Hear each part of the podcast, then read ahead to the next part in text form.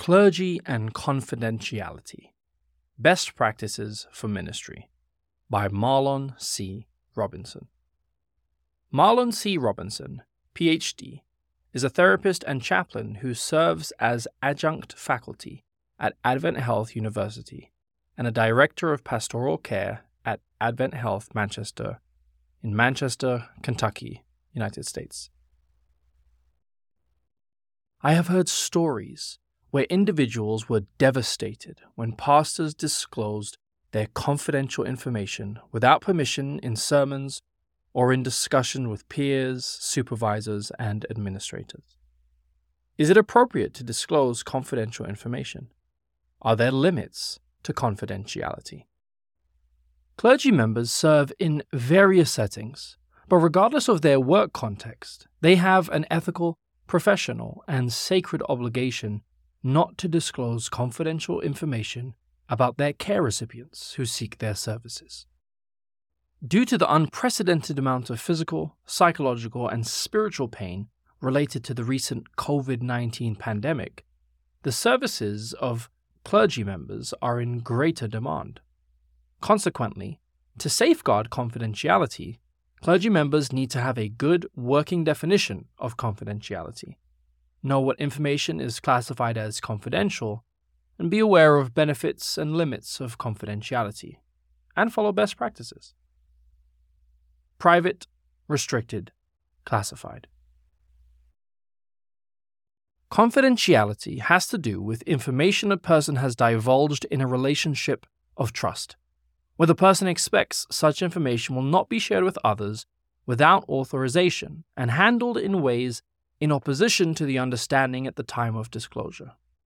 Confidentiality can also be defined as involving clergy members' ethical duty not to divulge information about a care recipient without permission.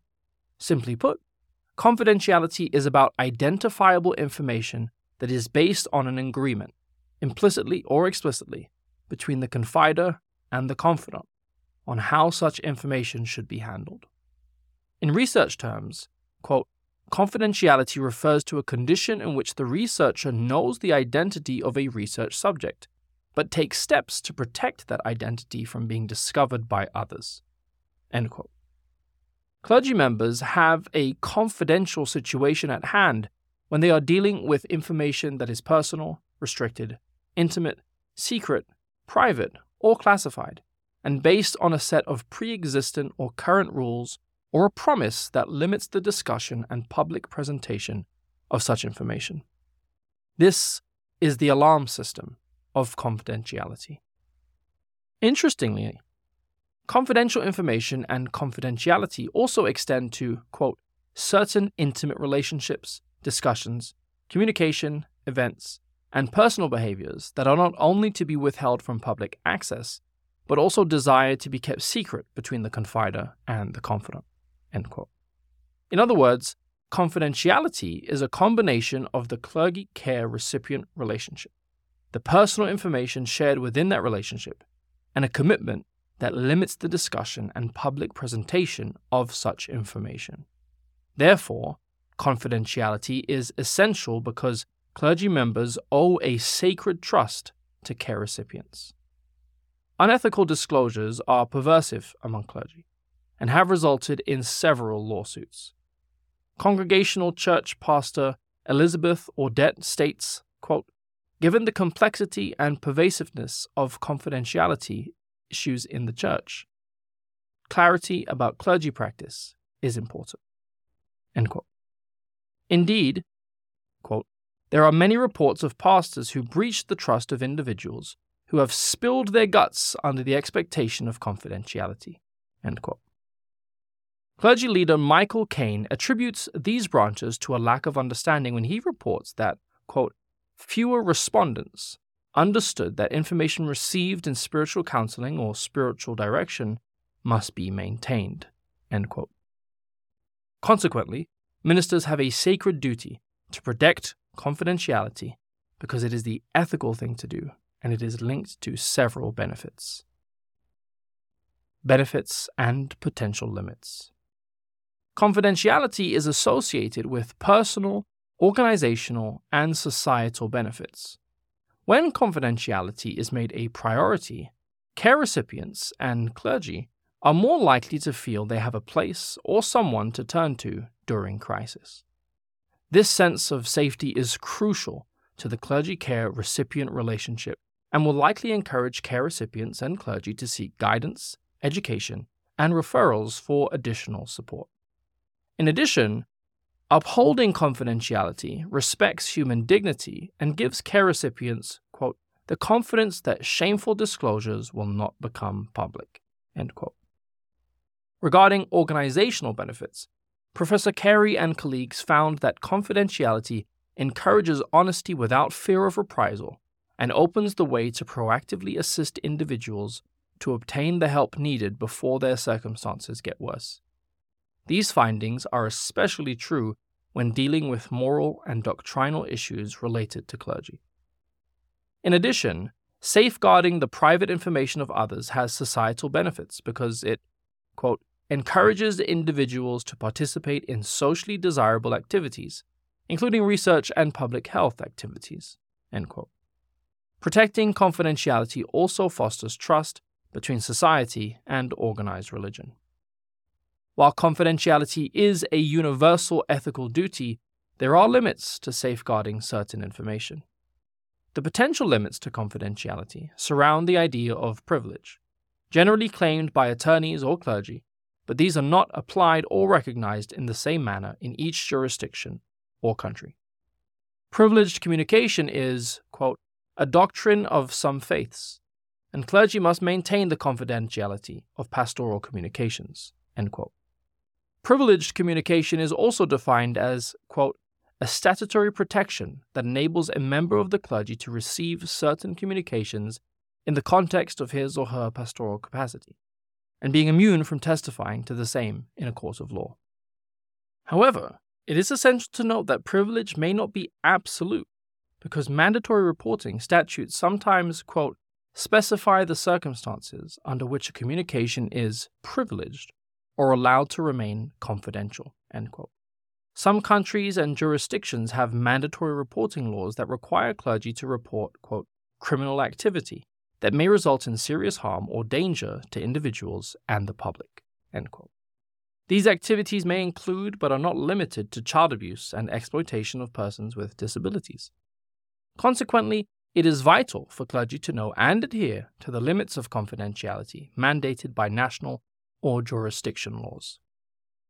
Best practices Confidentiality is essential for building trust in the care recipient clergy relationship, and it is invaluable to effective ministry. Due to the vital importance of confidentiality to ministry, here are seven best practices to help clergy maximize the benefits of confidentiality and limit potential liabilities. 1.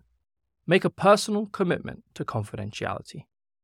Violating confidentiality may expose clergy to liability because of defaming a person and intentionally inflicting serious emotional, relational, or material harm on a care recipient.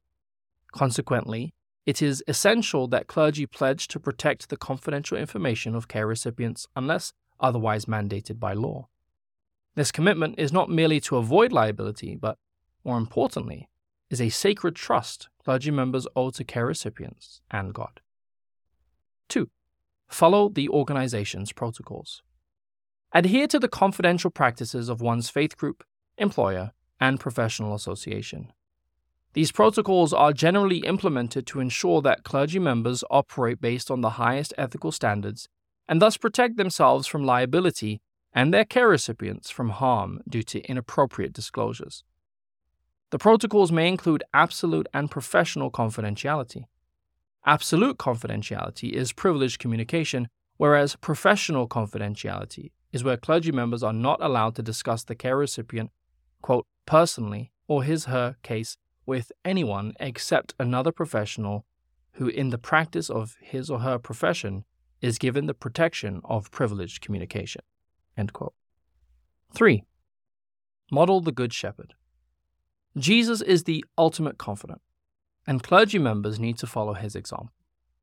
The psalmist declares, It is better to trust in the Lord than to put confidence in man. Therefore, following the example of Jesus is salient to developing credibility with care recipients.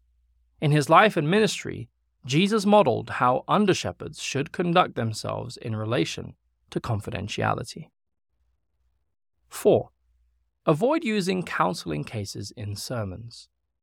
Clergy members who embrace their sacred duty and ethical responsibility will refrain from using counseling cases in their sermons or presentations.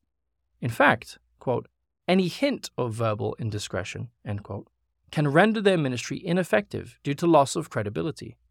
Consequently, pastors need to find alternative illustrations for their sermons and presentations. 5. Seek permission.